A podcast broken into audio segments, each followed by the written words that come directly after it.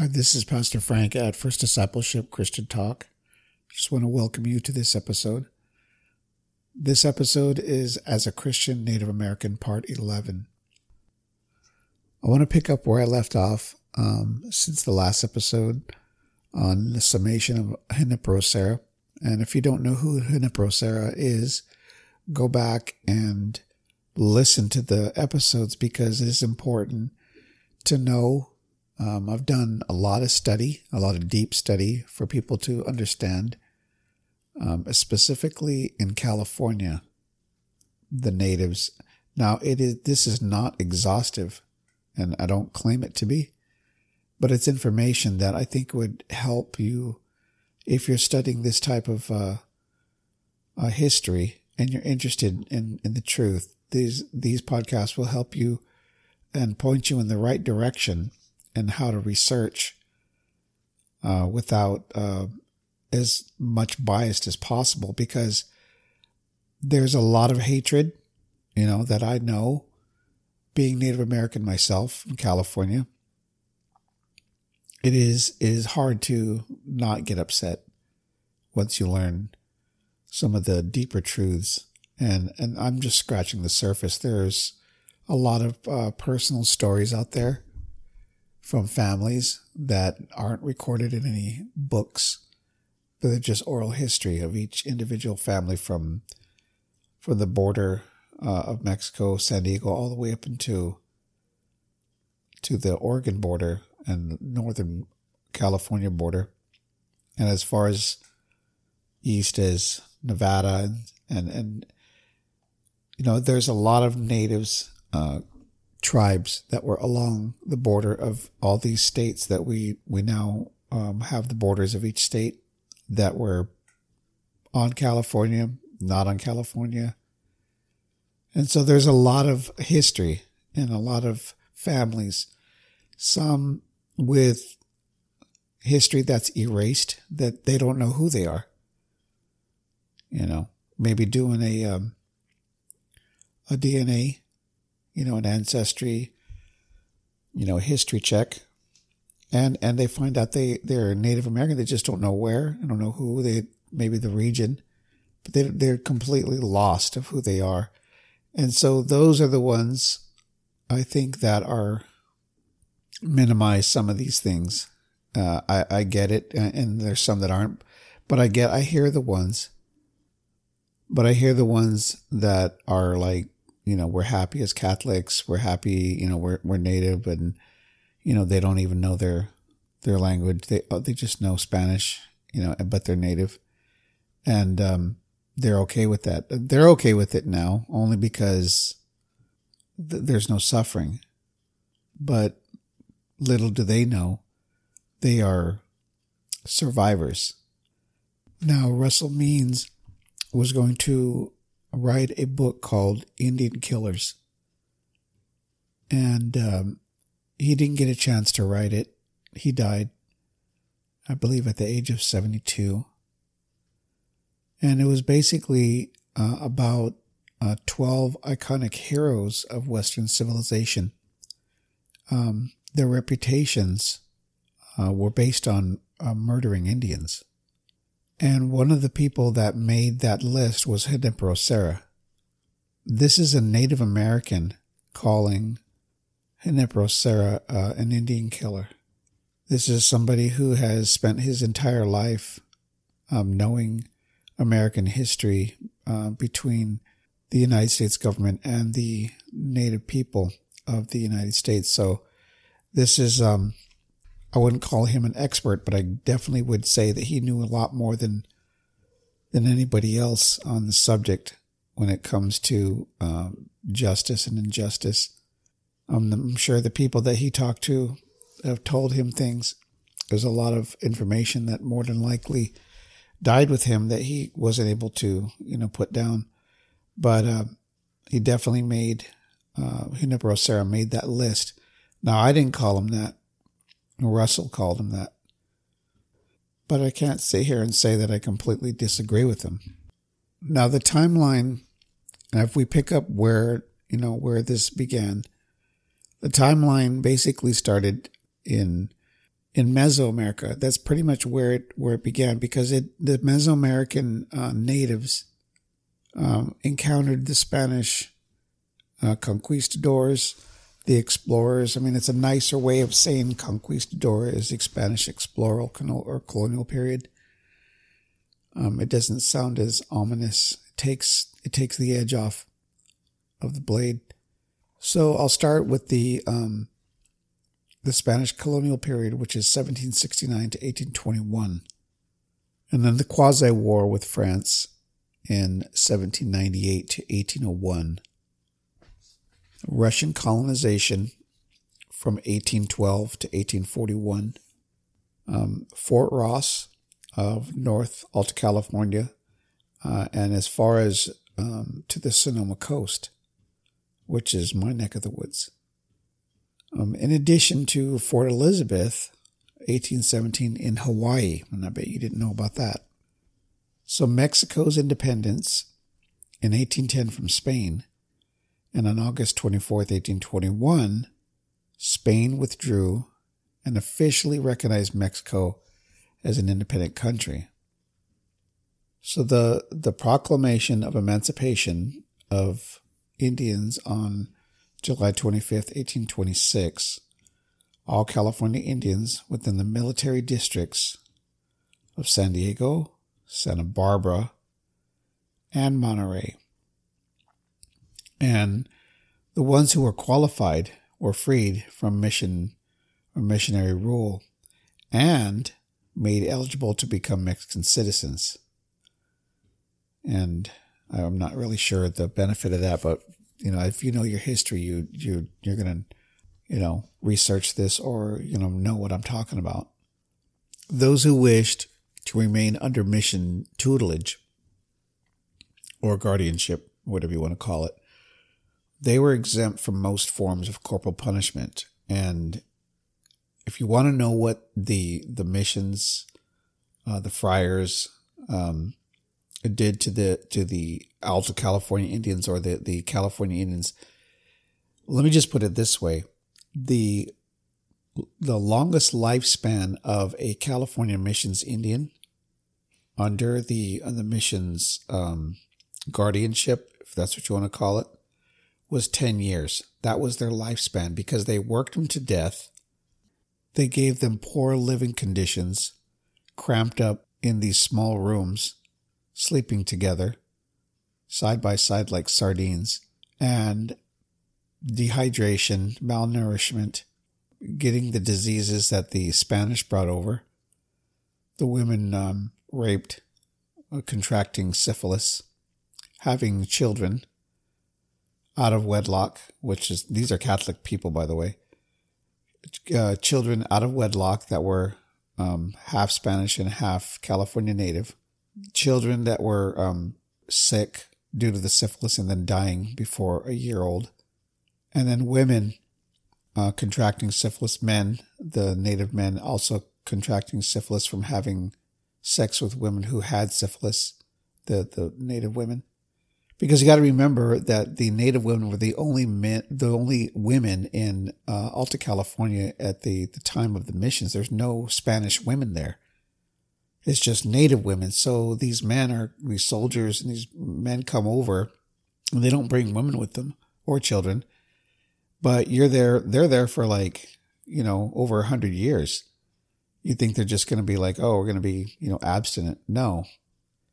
There's a lot of rape. There was gang rape. There was, uh, there was all different types of, uh, sexual sins.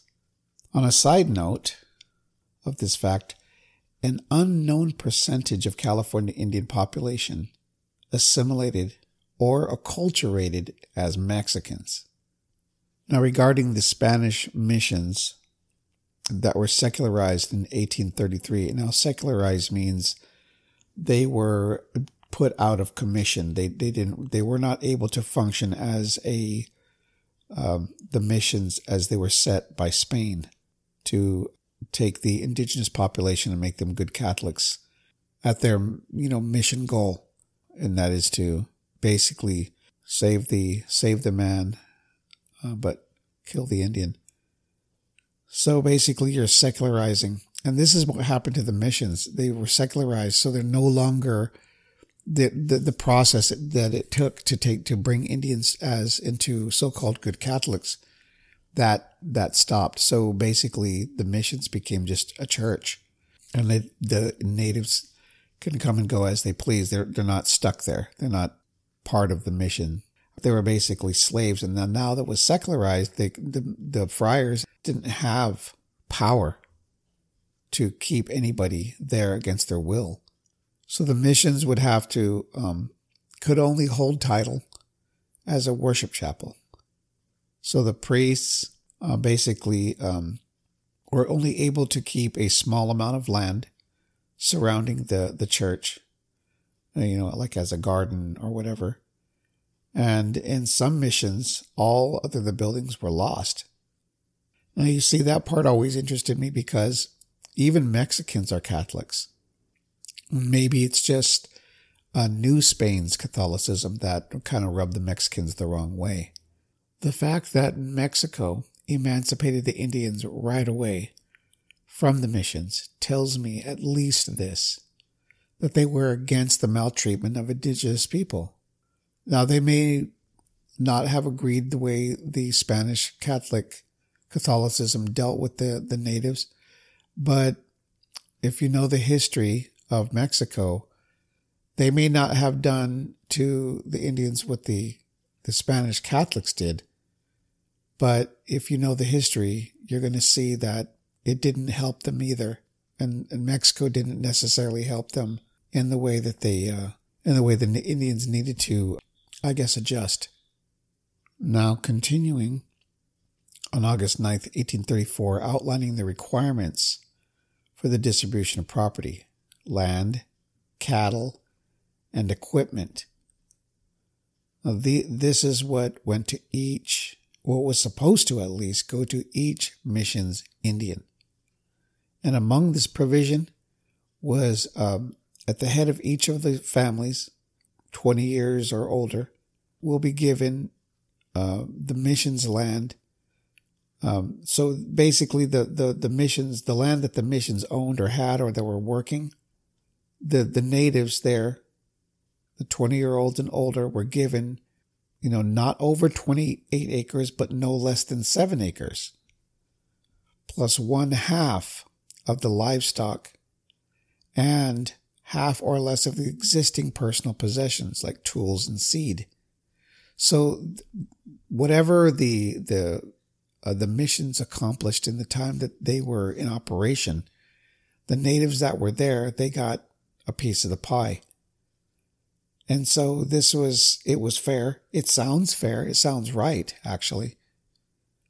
But the only problem is that Native Americans aren't farmers. They could taught to, they, you know, were taught to farm and they could farm, but that's not their preoccupation. And sadly, this is what they were taught over generations. Now, still today, you still have, you still see the, the remnants of this. The ranches, the Native Americans in Southern California, ranchers. The, the, it's there. You could, all you have to do is look.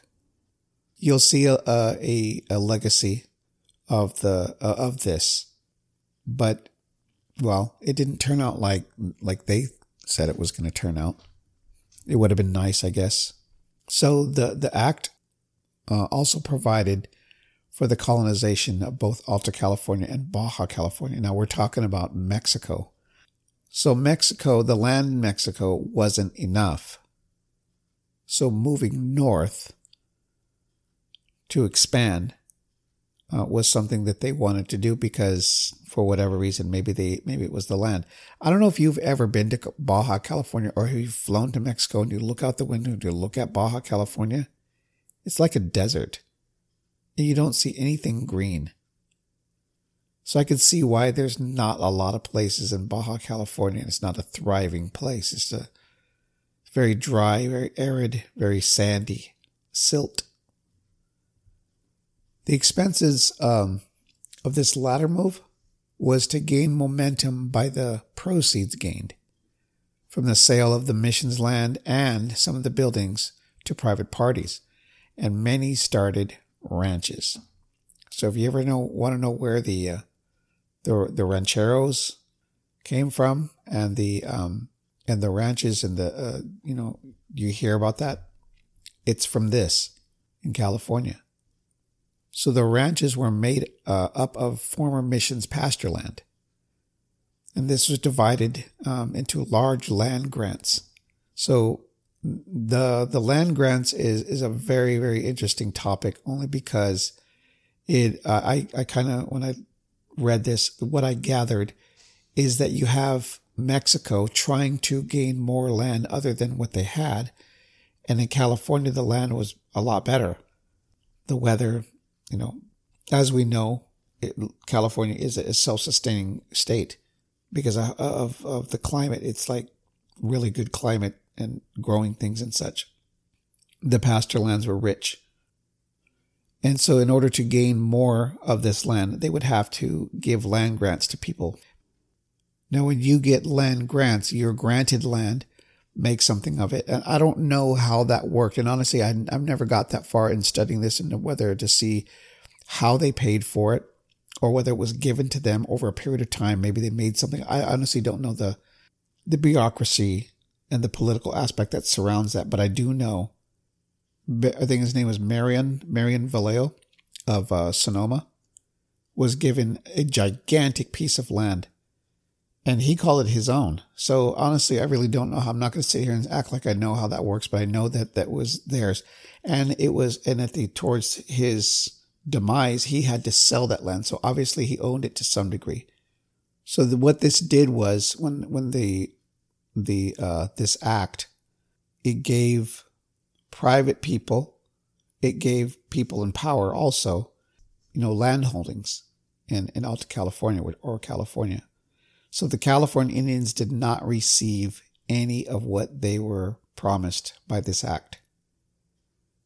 And they were basically pushed out by the Mexican ranchers. Or, if they weren't pushed out, they were used as low paid labor ranch hands. In any case, the Indians were not able to return to their former life, religion, and traditions. So many of the, the missions Indians were, were Catholics. Because if you think about it, that's the only thing they were exposed to other than their own religion. And a lot of that religion is lost, by the way. A lot of it's lost. The, and that's going to be another podcast. As I go further into this, we're going to go into the, the religion of California Indians because uh, so much of the erasure by the Catholic Church has taken place. Only rags and tags and remnants of what the religion uh, used to be is all that's left. It's just just crumbs. And there's one thing that I've noticed: there's like a coalition or a um, condensing of m- mix and, and matched religions of California Indians, and then there's like this one way to do things when that's not how it was. And so, because a lot of the traditions of the native uh, tribes that were throughout uh, California, from San Diego to the, the, the border of Mexico, all the way to the border of Oregon, and also to the east to you know Nevada and such, lost. And the reason why I say that is because if if there were and, and this is the the estimates and, and it's really hard to know the estimates because there's so many different variables when it comes to the comes to the population count of the total Indians in pre-contact, pre-Columbian contact. Some say 300,000, but I'm thinking like, how would they know that? They never really took a census. They didn't really know. They didn't, they were discovering the land. They, so how could they know the tribes on there? How do they know the, the, the natives? And then the, the diverse uh, languages, not similar language, diverse. All there were different dialects, there were different pronunciations and such. But they were able to know each other's languages, the neighboring tribes, and even further ones to trade. Now, if you have, okay, well, let's just use their number 300,000. I'm thinking more of a million. But let's just, for argument's sake, let's just use their 300,000 number. At the end of the turn of the century into uh, 1900, from 1899 to 1900, the estimates are 24,000 to 30,000 Native Americans, California Indians, left that they were just started to put on reservations. Now you're talking 270,000, and this is the 300,000 estimate, the 270,000 Native Americans dead by disease, being hunted, overworked, right out killed, ran away. There's a lot of different variables here. But the point is, is that there was just a handful of people left. Now, that's from border to border. East, the eastern border of California, the northern, the southern border, and, and, and the western border of California, there was only a handful of that number left. So, it's fair to say that the identity of the Native American of California had lost a lot in the process of this genocide.